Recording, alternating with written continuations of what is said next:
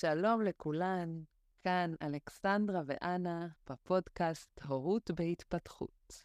אני אמורה עכשיו להתחרות בכל הסקסי הזה? אני לא יכולה עכשיו.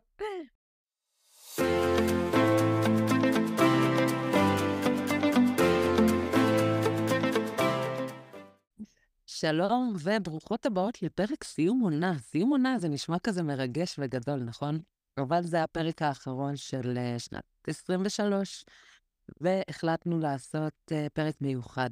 זה פרק של שאלות אישיות, uh, שנכיר, תכירו אותנו קצת יותר טוב, זה שאלות שאספנו מהעוקבות שלנו ברחבי הפייסבוק והאינסטגרם, דברים שעלו, ששאלו, ואנחנו נרחיב עליהם uh, קצת בפרק הזה.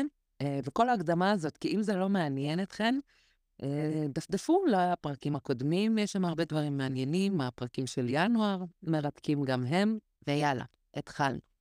אז אלכסנדרה, שאלת השאלות, למה גדלת עם סבא וסבתא? זה סיפור שבעלי קורא לו טלנובלה, וכשההורים שלו שאלו כמה אחים ואחיות יש לי, הוא אמר, תעצרו, אנחנו צריכים להביא דף ועט.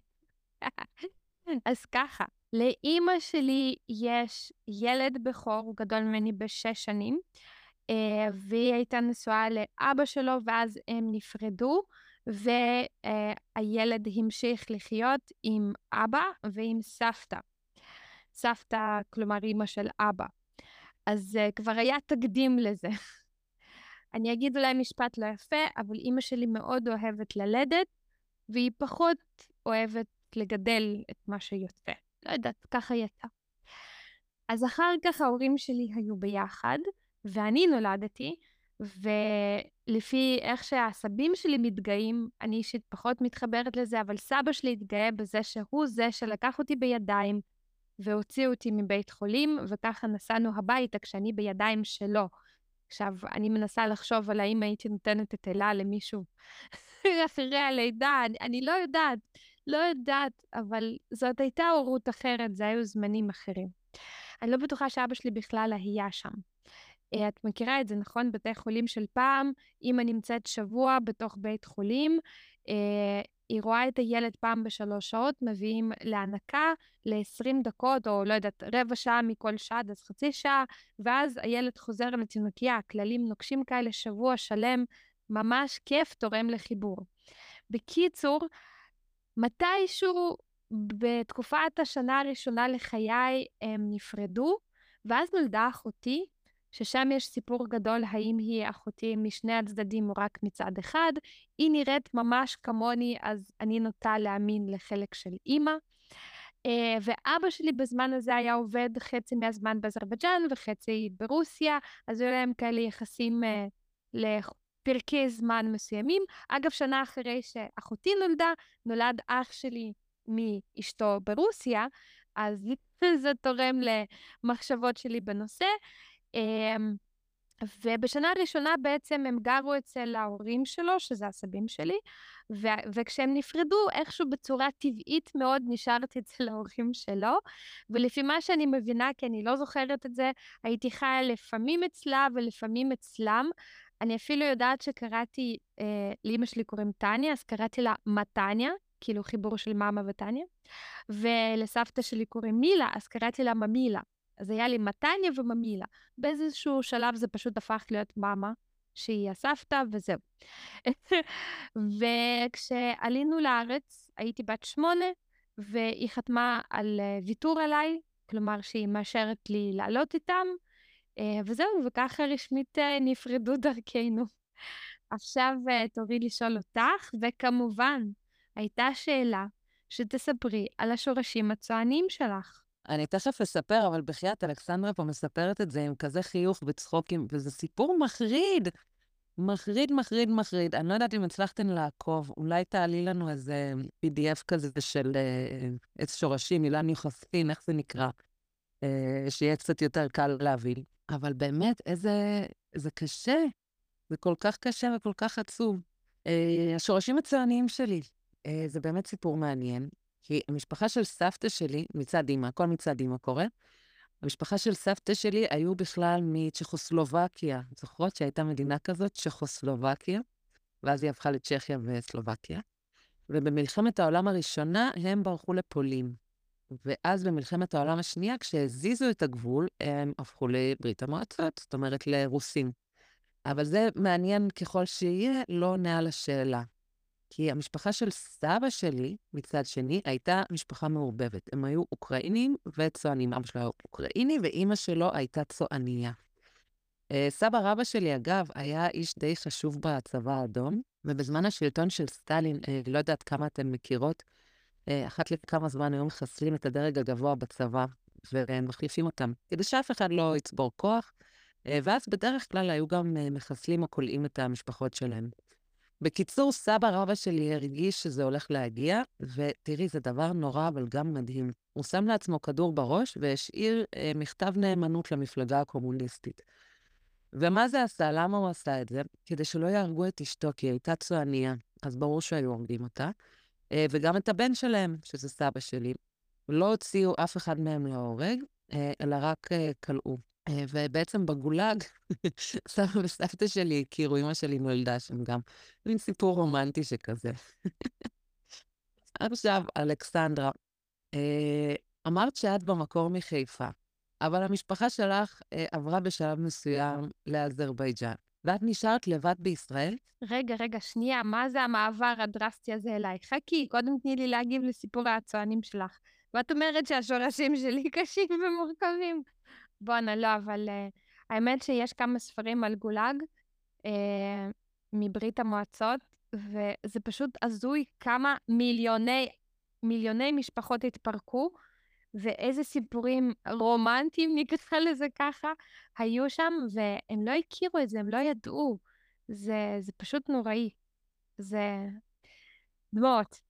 Anyway, אז לא, כשאני אומרת במקור הכוונה לישראל, כי בכל זאת, אה, אני עוד מעט בת 40 ואני כאן מגיל 8, אז אני מרשה לעצמי אה, להגיד שאני כמעט נולדתי כאן. אה, ובאמת הגענו, עלינו לחיפה, וגרתי בחיפה כמעט כל השנים, חוץ משנה שגרתי בתל אביב בגלל הצבא, ולשמחתי חזרתי מהר לחיפה, ואחר כך כבר עברנו לצפון. אז אני נולדתי באזרבייג'אן, אנחנו משפחה בעצם אה, של אשכנזים בקווקז. אה, זה אומר שבאיזשהו שלב, סבא של סבא שלי הגלו אותו לקווקז, לאזרבייג'אן, אה, מרוסיה ומבלרוסיה, זה השורשים שלי, וזה נורא מצחיק שהגלו לקווקז, כי המזג אוויר שם הרבה יותר טוב, יש הרבה יותר אוכל, יש המון פירות, ירקות, בשר, הכל בעצם. אז uh, זה קצת מצחיק שהיו מגלים מרוסיה לשם.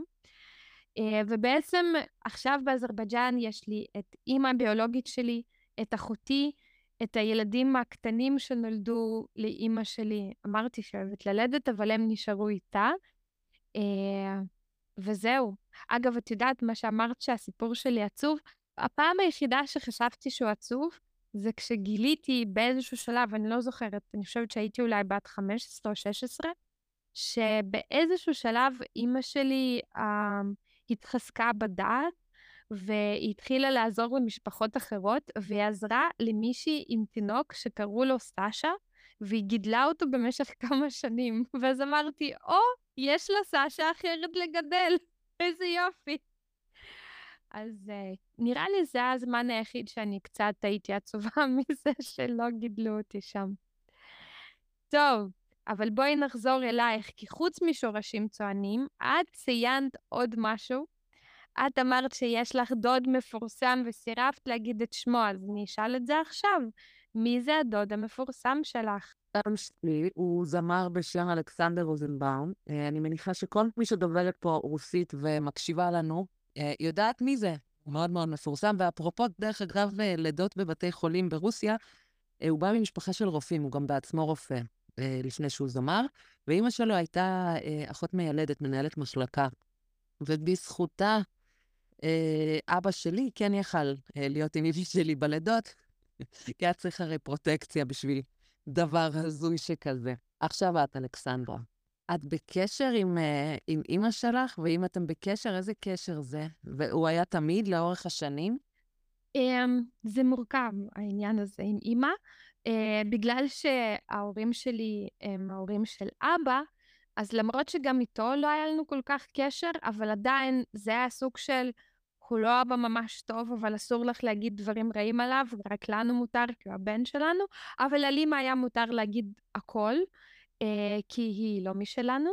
אז זכיתי לשמוע המון סיפורים שבטח כל ילד צריך לשמוע על אימא שלהם. לא משנה. אה, היה לי קשר אה, דרך מכתבים בסביבות גיל 13, אני חושבת שקיבלתי מכתב ראשון. מכתב ממש ארוך כזה של 13 עמודים. אה, וכמובן, ההורים שלי טרחו לציין שהכריחו אותה לכתוב ושהיא לא רצתה לבד וממש התעקשו. אז אני גם כתבתי לה, כולל המצאות מטורפות, המצאתי לה מערכת יחסים שלמה עם חברים שלא היו לי. כאילו ממש, סיפרתי לה סיפורים, חבל הזמן. אגב, היא כמעט תפסה אותי באיזה שקר, כי הסיפורים, כי שכחתי כבר מה סיפרתי, ואז הסתבכתי. אבל הייתי כותבת שם, בואנה, זו הייתה פלטפורמה ליצירתיות שלי. היו ככה, לדעתי, איזה שבעה או שמונה מכתבים, ואז זה התחיל להתמסמס. זה היה ככה בין גיל 13 ל-15, אני חושבת. יכול להיות שהם עוד נמצאים איפשהו. עכשיו, בגיל, בסביבות גיל 20 או 19, כשהייתי בטכניון, עשיתי טירונות, ופתאום אני מקבלת שיחה מסבא שלי, והוא אומר לי שהתקשרה אליו מישהי שקוראים לה משה, שזה בעצם אחותי, והיא אמרה, שלום סבא, והוא כמעט טרק לה את השורפרת, ואז הוא שאל מי זאת, והיא אמרה שזאת משה, והיא מחפשת אותי, אז הוא נתן לה את הטלפון שלי. והסיפור שם זה שכשעשיתי טירונות, היה פה את אחד המבצעים שיש לנו מדי פעם, את יודעת ככה, לא מלחמה, מבצע,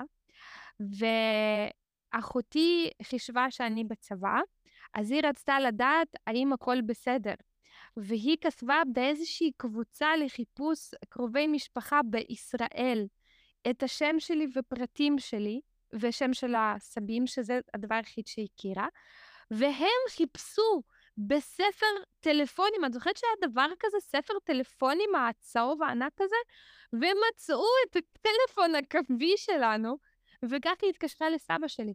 ואז uh, הייתה תקופה שהייתי כותבת, היינו מתכתבות במייל, עוד לפני המצאתו של ג'ימייל, ושם לא כתבתי, לא הייתי יצירתית, סיפרתי את האמת, והיא סיפרה, והיינו, הזדעזענו אחת מהסיפורים של השנייה, כי אנחנו מאוד מאוד שונות, ויש לנו מסלול חיים שונה. ובסוף אני uh, טסתי לשם להכיר אותה, בין היתר uh, גם הכרתי את אימא הביולוגית שלי, ותכלס הכל התחבר לי, כאילו הבנתי. הבנתי את הבן אדם האמיתי, וגם הבנתי למה אני לא גדלתי איתה, ותכלס הכל לטובה בסופו של דבר, אבל השלמתי עם הכל, באמת, אה, הייתה לנו שיחה. ו... וזהו, ואחר כך אחותי ביקרה פה, ואחר כך אני ובעלי נסענו והתחתנו שם, אה, וגם אני ביקרתי שם עם אלה כשהייתה בת עשרה חודשים. אפשר לומר, יש לי קשר עם אחותי. אה, יש לי גם איזשהו קשר עם אחד האחים הקטנים שלי, שהוא כבר לא קטן, והוא גם אחרי צבא שם, אה, וזהו. אבל אין לי באמת קשר עם אימא שלי, וגם היא לא כל כך צריכה את הקשר הזה. יש לה הרבה ילדים אחרים. וואו, אה, אז בהקשר של כל הדברים האלה, אה, זו שאלה, זו שאלה לא שלי בכלל, של אה, מישהי מהעוקבות ששאלה, אבל תראי איך זה מתקשר פה. מה תכננת לגבי גידול הילדים שלך לפני שהם נולדו? איך חשבת שזה יהיה? במה האמנת? ספרי לנו. וואי, זאת תהיה באמת תשובה קצרה. כי אני בגדול האמנתי בכלום.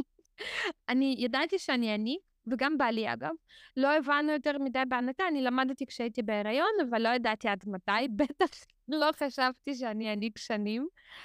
Um, וידעתי שאני לא רוצה להתעלם מהילדים שלי כדרך ענישה, או לצעוק עליהם, או בכלל להעניש אותם, אבל uh, לא היה לי מושג איך מחנכים אחרת. לפני הלידה אני קראתי כמה ספרים, והיו שם כל מיני, מכירה את זה מצב ומה צריך לעשות, וחלק נשמע לי הגיוני וחלק לא נשמע לי הגיוני בכלל. אה, וגם הגישה ההיקשרותית לא נשמעה לי הגיונית יותר מדי בתחילת הדרך, ואז לשמחתי נולדה לי אלה, והיא פשוט, אה, את יודעת, הסבירה לי איך אני אמורה לגדל אותה. אבל יאללה, בואי, בואי נחזור אלייך. וזאת שאלה שעלתה בקבוצה, אבל אני חושבת שזו גם הייתה אחת השאלות שאני שאלתי אותך בפרטי, נכון? אמרתי לך, תשמעי, ובסוגריים, בחורה מתנשאת מרוסיה, אחרי שווידאתי שאתם שורשים משם, מה, מה העניין? מה זה אנחה? מה זה השם הזה? אז כל פעם חושבים שיש שם איזו משמעות ומה זה אומר, ולפעמים מנסים לכתוב את זה בעברית עם שמונה ה' בסוף.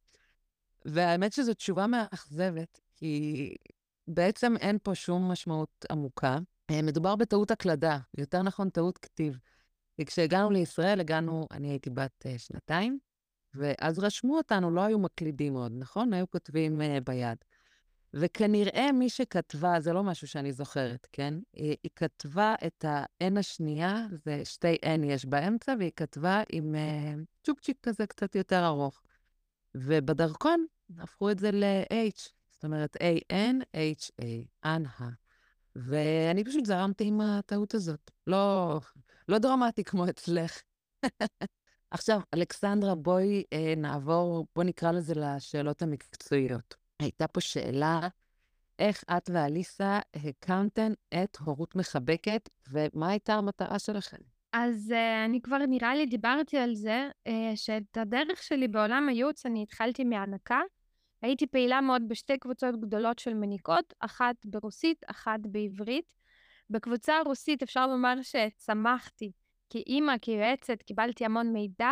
הייתה שם מודרציה חזקה, המון המון מודרטוריות שהן יועצות, עם תגבור מחקרים, ספרות מדעית וכו'.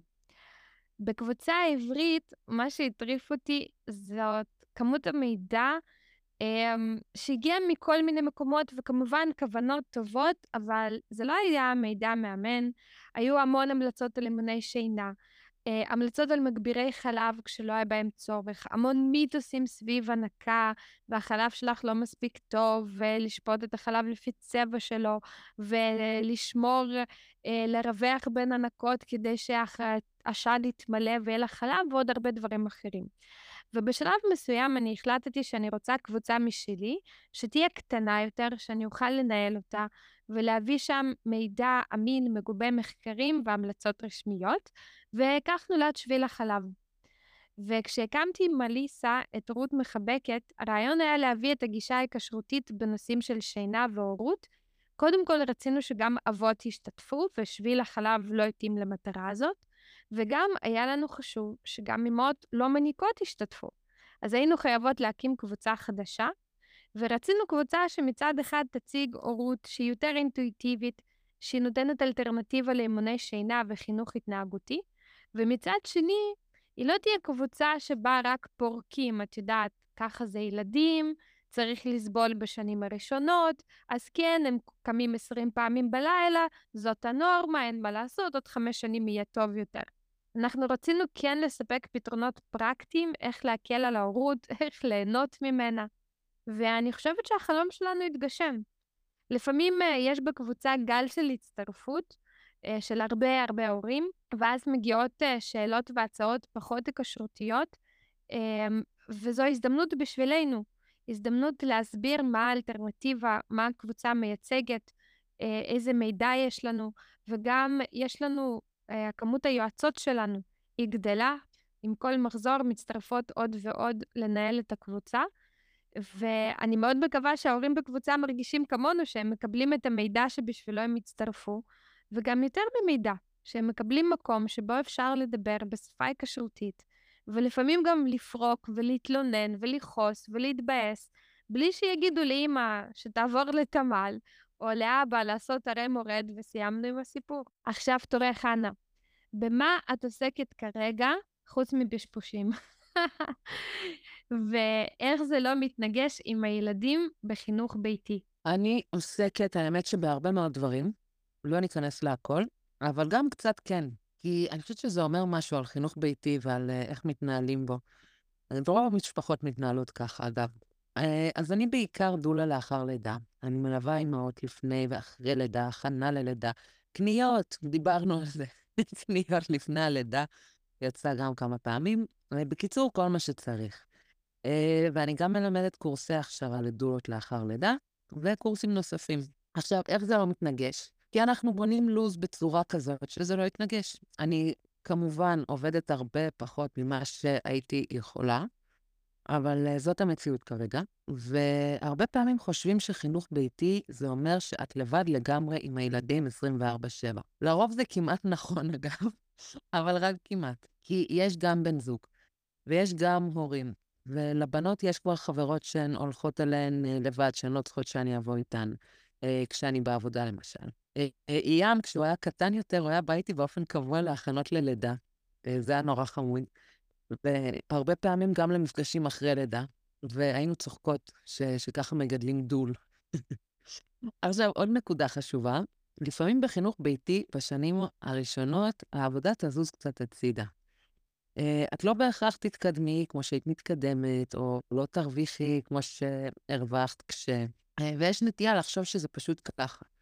אבל זה בכלל בכלל לא מדויק, וזה זמן, מצב זמני שישתנה בהמשך, יכול להשתנות בהמשך לפחות, ועכשיו אני מרגישה קצת כמו מיסיונרית של אה, חינוך ביתי. אז בואי נעבור לשאלה הבאה. שאלה של, אה, של איך הכרנו.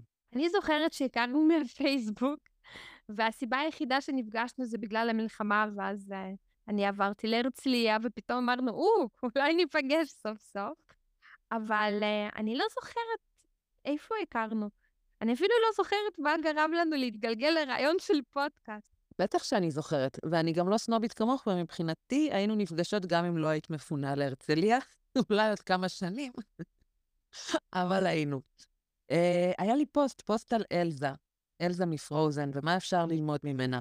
וזה בעצם היה על הפער הזה בין הציווי, תירגעי, אה, לבין ללמד ילד, או את עצמנו, אגב, אה, להירגע באמת. ואז אלכסנדרה, כמו אלכסנדרה, לאן הפנית אותי? לפרופסור שנקר. ואז התחלנו להתכתב על סטרס, ובאיזשהו שלב עשינו live ביחד, אה, שהיה כל כך מוצלח וכיפי, והוא הפך לשיחות נורא ארוכות.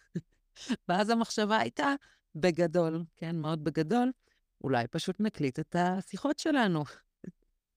וככה כל הדבר הזה יתגלגל. עכשיו בואי נעבור ל- לענייני יום-יום, אה, והשאלה הבאה היא, למה תזונה קטוגנית?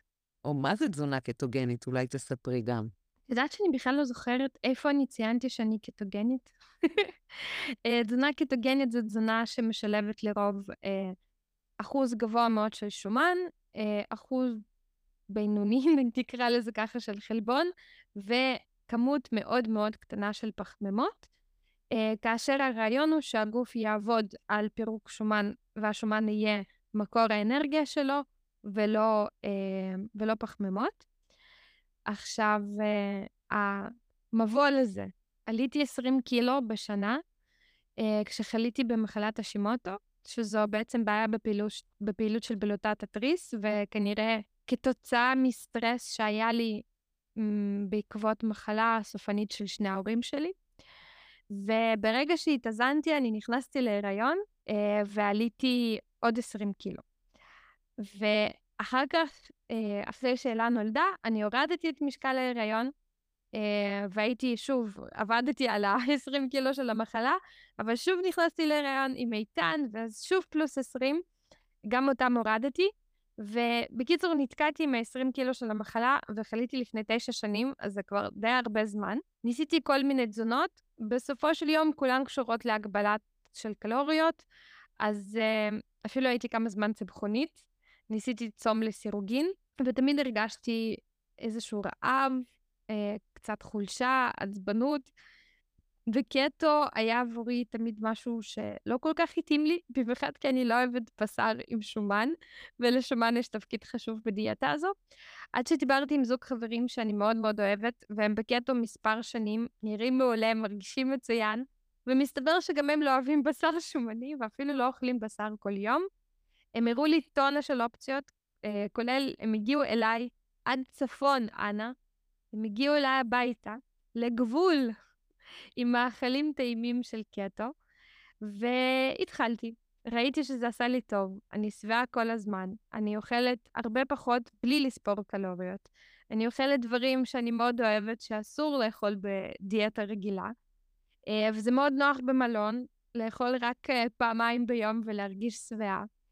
וכמובן העובדה שאני יורדת במשקל ובהיקפים, ואנשים שמים לב ומחמיאים לי, ואני מרגישה אנרגטית במהלך רוב היום. וזה תורם למוטיבציה להמשיך. עכשיו אפשר לשאול אותך את אותה שאלה, למה תזונה פירוטנית? או, זה סיפור מעניין, אבל לפני שאני אספר אותו זה קטע, כי בסופו של דבר, וזה חוזר על עצמו בכל כך הרבה נושאים שאני ואת מדברות עליהם פה בפודקאסט, בין אם זה פשפושים או הנקה, או הורות אה, כשרותית, או מיליון ואחת דברים אחרים. בסופו של דבר, מה שנוח לנו, ומה שמשתלב לנו בחיים, שזה לא כנראה לספור קלוריות ושקדים וקוביות שוקולד וכל הדבר הזה, כאילו כל מה שמצריך יותר מדי התעסקות, או יותר מדי אה, התגמשויות, הוא כנראה לא יתפוס. ובסופו של דבר, הנה, כשזה הגיע אלייך בצורה הנוחה והטעימה והמשביעה וכל הדבר הזה, שמה זה עבד. עכשיו, הסיפור המעניין שלי. אה, הרבה שנים הייתי מעבירה חצי שנה לפחות בהודו ובמקומות אחרים באזור, כי אחרי חצי שנה היה צריכה לצאת מהודו. ובאחת העונות שלי בהודו, אה, חטפתי אבנים בכליות, שזה מצחיק להגיד חטפתי, אבל בסדר. עכשיו, זה כאבי תופת, את עושה פיפי, ואת בוכה תוך כדי שאת עושה פיפי. כל פיפי, באמת. עכשיו, גם אף אחת לא רוצה אה, לכתוב כזה דבר דווקא בהודו מכל המקומות, ותכף תבינו למה. אז הלכתי לרופא המקומי, והוא שלח אותי לעשות בדיקת שתן. עכשיו, איפה עושים בדיקות שתן? Next to the mango tree, ליד עץ המנגו. עכשיו, את חושבת, טוב, זה בטח שם של איזה מסעדה או משהו, נכון? The mango tree. לא, זה פשוט עץ מנגו ענק, לידו הוא משמש בתור uh, ציון uh, מקומות, ולידו יש מין צריף קטן כזה, שבו עושים בדיקות מעבדה. השאלה הראשונה שאת נשאלת כשאת באה לבדיקת שתן היא, איפה השתן? מסתבר שהיית אמורה לבוא עם שקית עם פיפי מהבית. להם אין לא שקית ולא צנצנת ואפילו אין שירותים. זאת אומרת, הייתי צריכה חזרה עם האופנוע לנסוע הביתה עם הפיפי של הבוקר שאני מתאפקת איתו, לעשות פיפי בתוך שקית ולחזור למקום. בקיצור, אחרי הבדיקות, הרופא רשם לי אנטיביוטיקה מקומית, שזה באמת על ההיסטור, חרא גדול. את קונה את זה, זה מגיע תבליות כאלה, הן בתוך הפלסטיק, אבל אין קופסה, הן בתוך נייר עיתון. וזה עובד אשכרה כמו כדור שינה. לקח, לקחת אנטיביוטיקה, זהו, נגמר היום. את הולכת לישון, או שאת מפהקת, את לא תפקודית, אה, את לא יכולה לעשות כלום. ואז אחרי שבוע. של טיפול אנטיביוטי שכזה, אני נהייתי צהובה, באמת, כולי בצבע צהוב, בחילות כל הזמן. אה, והטעות הייתה בעצם מבחינתי, אז, וגם היום אני חושבת ככה, אה, שהלכתי לרופא כביכול מערבי. הרפואה המערבית בהודו היא גרועה מאוד, אבל יש את הרפואה המקומית, האירובדה. אז הלכתי לרופאה האירובדית, אני מתקשה לבטא את, ה... את המילה הזאת. עכשיו, איזה קטע, היא הסתכלה עליי, רק הסתכלה ואמרה, Did you take local antibiotics? שאלה ראשונה. לקחת אנטיביוטיקה מקומית בלי לבדוק כלום. זה ישר ידעה. אה, והיא גם אמרה, It's not good for you. ואז היא עשתה לי את כל הבדיקות ורשמה לי הרבה אבקות ושיקויים, ואמרה שאני סוג גוף שצריך הרבה סוכר. אז תוק לי הרבה סוכר. עכשיו, זאת פעם ראשונה בחיים שמישהו אמר לי כזה דבר. אני תמיד בקרייבים לפחמימות, תמיד בא לי מתוק, תמיד אה, חסר, אני לא אוכלת בשר מגיל מאוד מאוד קטן, אני לא מסוגלת לאכול את זה, תמיד יש לי את הצורך הזה בפחמימות, ותמיד אמרו לי שזה דבר נורא ואיום, ופירות זה בכלל מסוכן, וצריך רק כמות קטנה וטה-טה-טה. אז התחלתי אחרי מה שהיא אמרה, אגב, אני אציין את זה בסוגריים, אני חושבת שזה ברור, אבל הכוונה לא לסוכר מעובד, כן? הכוונה לסוכר טבעי. והתחלתי לאכול פירות פשוט בלי הגבלה, שבהודו זה מאוד מאוד קל, אה, בטח בגואה. כמה שבא לי, אה, מתי שבא לי, אה, גם ירקות, אגב, אבל ירקות קצת יותר מסובך למצוא בהודו. בדרך כלל הם לא אוכלים אותם טריים. עכשיו, זה שינה לי את החיים, כי אפרופו מה שאמרת קודם על עצמך, היחסים שלנו עם אוכל נעים סביב הגבלות, וכמה מותר ומה מותר, ופה פתאום, ולא לא בפירות מאוד ספציפית, גם במה שאת uh, מתארת על, על הקטוגנים, יש לך פתאום אפשרות לאכול כמה שאת רוצה, עד שאת מרגישה שזהו, שאת שבעה, והרעב יורד, את לא רעבה כל הזמן. כמו שאמרת, את אוכלת פעמיים ביום, אני אוכלת את הארוחה האחרונה בחמש בערב, וזהו, ואני לא, באמת לא רעבה. אה, עכשיו, זה שינה הרבה הרבה דברים בחיים. עכשיו, יש לי הערה חשובה על הנושא הזה. אה, אני לא בתזונה כלשהי בקטע דתי. אם שמעתם את הפרק על הפשפושים, העניין הזה של קטע דתי חוזר הרבה. אה, למה אני מתכוונת? שהעניין הוא שאצלי לפחות, זה לא שזה ככה ורק ככה, וזה מה שהכי נכון והכי טוב. והרבה פעמים אנחנו הופכים להיות למיסיונרים של התזונה שלנו, של דרך החיים שלנו, אז זה, אז זה לא העניין. ואני חושבת שדווקא בנושא הזה, הגישה של בודה היא מאוד מאוד מעניינת. כי בניגוד למה שאנחנו הרבה פעמים אה, חושבות, ההנחיה של בודה לנזירים לא הייתה צמחונות או טבעונות או משהו כזה, היא הייתה לאכול מה שנותנים לך. בתור נזיר בודהיסט, אתה יוצא בבוקר לקבץ נדבות עם קערה, ומה שישימו לך בקערה זה מה שתאכל. לא נאה לך לאכול את מה שנתנו לך, זה בעיה שלך, מה שנקרא, אל תאכל. תתבונן בזה, תראה למה לא נאה לך, או אל תתבונן בזה, באמת, מאוד מאוד חופשי. ואני חושבת שיש בגישה הזאת המון. כי יש ערכים שהם הרבה יותר חשובים מערכים תזונתיים, או לפחות לפחות חשובים אה, באותה מידה. עכשיו, לי יש שאלה. לי יש שאלה אלייך, אלכסנדרה, וזאת שאלה שקשורה ישירות לשאלה אחרת שקיבלנו מזמן, מזמן, מזמן, שרק התחלנו את הפודקאסט. אה, שאלו אותנו מה היינו לפני שהפכנו לעקרות בית. זוכרת את זה? זה היה גם חמוד וגם מצחיק, אולי גם קצת מביך, ואה, אוקיי, זה מה שהבנתם ממה שאנחנו עושות, אבל זה בסדר. אה, אז מה השאלה פה בעצם? לעזוב את מה שעשית עד שהיו לך ילדים, ולשנות את החיים לפי דברים שלפני זה אולי אפילו קצת בזת להם, זה צעד לא פשוט. זה צעד שדורש אומץ. אה, מעניין אותי לשמוע אם הייתה לך איזושהי תוכנית סדורה מראש של מה יהיה ומה את בעצם רוצה לבנות. אה, אה, פחדת? לא פחדת?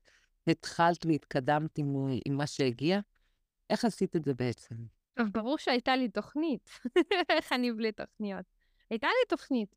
אני יולדת, אני חצי שנה בבית, ואז אני חוזרת להייטק. זו התוכנית. זו הייתה תוכנית שבנו בשבילי, את יודעת, מאז שהייתי ילדה קטנה ובכלל הלכתי ללמוד מקצוע של הייטק, כי אני חייבת להיות מהנדסת, נכון? אבל uh, לאט לאט נחשפתי באותה קבוצת uh, דוברת רוסית על הנקה, לאימהות שהאריכו חופשה לשנתיים ושלוש, וככל שקראתי יותר זה קסם לי, ובעיקר הייתה לי את אלה, כן, באמת. אם איתן היה נולד ראשון, סביר להניח שהייתי חוזרת להייטק, וכל מסלול חיי היה שונה לחלוטין, והפודקאסט הזה לא היה קיים. אבל לשמחתי, אלה נולדה ראשונה, ואלה ידעה בדיוק מה היא צריכה, והיא לא היססה לספר לי. ובהתחלה, תשמעי, עברתי לפרילנס בתכנות, אוקיי? עדיין הייתה מחשבה שאני אהיה איתה אולי שנה בבית, ואז אני אחזור להייטק. זה היה סוג של כמעט אותו דבר, אז אני כן עדיין תכנ... תכננתי לחזור, ואפילו בלי חורים uh, בקורות חיים. והתחלתי לגלות את הכיף שיש בעצמאות, אבל עדיין לא נהניתי מספיק. ואז למדתי ייעוץ הנקה בשביל עצמי בעיקר. לא ממש עבדתי, אני שיחקתי עם זה פה ושם, כלומר הלכתי לייעוצים, לקחתי, את תצחקי כמה לקחתי על ייעוצים, על עשרות ייעוצים הראשונים שלי, לקח לי שלוש שנים של עבודה בהתנדבות, אני קוראת לזה, ומשחק בעצמאות, אה, עד שבעלי שם לי ברם מול הפנים, ואני הבנתי שאו שאני מפתחת עסק, או שאני חוזרת להייטק, כי אני חייבת לה, להרוויח יותר מ-800 שקל בחודש. אה, והפחד היה שם, הוא תמיד היה שם, לשמחתי כבר לא, אבל אז כן. ומי שנתן לי את האומץ זה בעלי, והוא אמר לי, נניח שהעסק לא יצליח, אז מה הדבר הגרוע ביותר שיקרה? תחזרי להייטק? ואת יודעת, אני כמעט אמרתי עכשיו שאני לא אצליח. וזה ההבדל הגדול בחשיבה שלי לחשיבה של בעלי, שאני מנסה לסגל לעצמי, עסק לא יצליח ואני לא אצליח, אלה שני דברים שונים לחלוטין. אז בואי נעבור משאלות המקצועיות, והייתה פה שאלה, אני אשמח שאנה תסביר על השמות של כל הילדים שלה. לא להיחנק, darling. שמות זה יופי של נושא, באמת. את יודעת שקראתי איפשהו שיש כזה דבר בארצות הברית שנקרא Professional Baby Namer. אז אם כל מה שאני עושה לא ילך, כמו שאמרת, לא אני לא אלך, אלא העסק לא יצליח, זה מה שאני אלך לעשות. אני אסע לארצות הברית ואני אהיה Baby Namer. אה, האמת שבזמן הריון, לכל אחד מהילדים רציתי לתת שם אחר לגמרי. לנאיה רציתי לקרוא טיבט, אה, וללואן רציתי לקרוא קיאנו, ולאיים רציתי לקרוא נהל. Uh, שזה גם שמות יפהפיים בעיניי, אבל uh, הבן זוג שלי פחות זרם, והיה צריך למצוא אופציות חלופיות. Uh, את השם נאיה הבאתי מסנסקריט, זה השורש של הפועל להנהיג, to lead, נייתי, נייתה, מתאים אותו בהתאם, וזה אחד מהשמות של האל וישנו.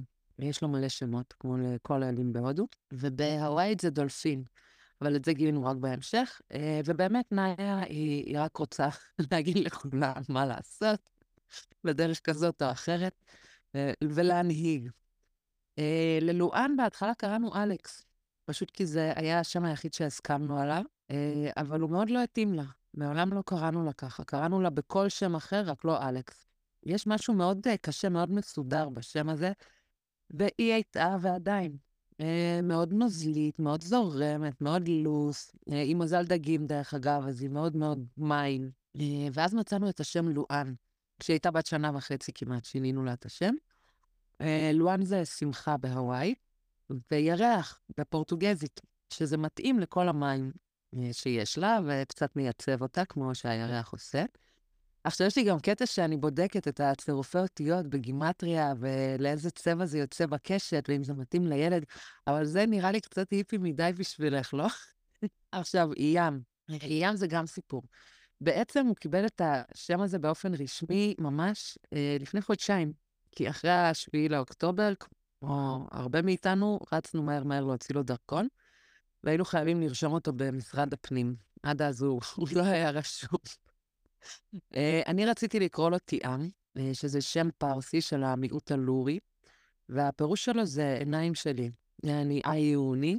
אה, כל ההיריון חלמתי שהוא נולד עיוור. זה היה ממש מפחיד, כי הייתי מתעוררת ב... בהתחלה זה היה מסיוטים, ואז כאילו לאט לאט עם השבועות ש...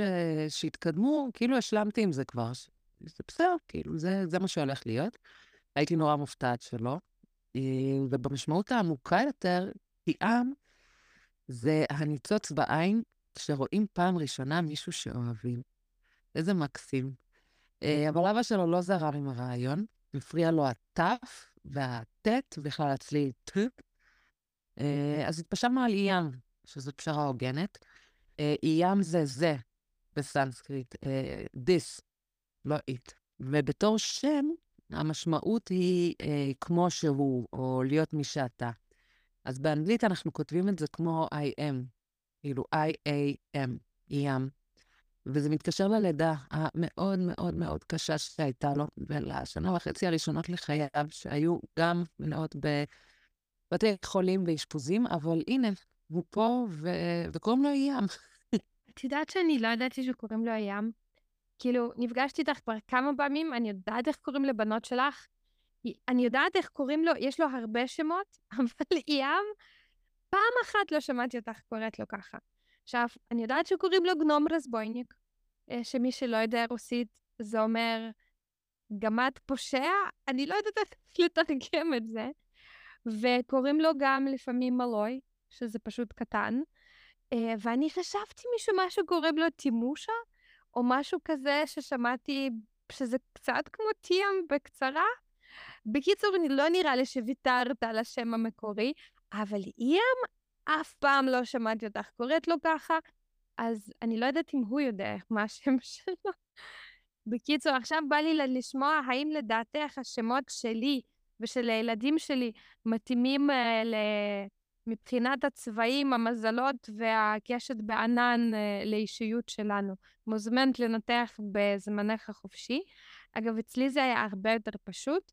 שבועיים אחרי שהתחלתי לצאת עם בעלי, עשינו את השיחה יחסינו לאן, כן? רציתי שהוא ידע שאני בת 27 ועם סטוצים סיימתי, אני מחפשת משהו רציני, ואני מתכננת ילדים בגיל 30, אפרופו תכנונים. אז חלק מהעסקה היה שאם הכל ילך סבבה, יהיה לנו ילד כשיסיים תואר ראשון, שזה בדיוק גיל 30 שלי ו-25 שלו. והתנאי שלו היה שלא נגור בתל אביב, שאני לגמרי זרמתי על זה, ומושב בהמשך, שזו גם הייתה החלטה טובה עד כדי מלחמה. והתנאי האחרון היה שלבן שלנו יקראו איתן, כי זה השם שהוא רצה לבן שלו מאז שהוא היה נער, וגם זרמתי כי זה אחלה שם, אני מתה עליו. אלה לעומת זאת, זה השם שאני רציתי בערך שנה לפני שנכנסתי להיריון. Um, בהתחלה הוא התלבט, והיו לנו כל מיני אופציות. את יודעת איך גורמים לגבר להסכים עם שם שאת אוהבת? את אומרת לו, סבבה, בוא תביא לי אופציות טובות יותר. ואז כל אופציה שהוא או אני הבאנו, היא הייתה פחות טובה מאלה. Uh, וכשאלה נולדה ואני איבדתי בה, אני ידעתי שהיא אלה. אין, היא לא יכלה להיות uh, בשום שם אחר. אז uh, יש לך מה להגיד על השמות שלנו והקשת בזה? כן, אני מקשיבה. קודם כל, אני חושבת שהשמות שלהם מאוד מאוד מתאימים. איתן, אגב, בצבעים זה שתיים, במספרים זה שתיים וזה כתום.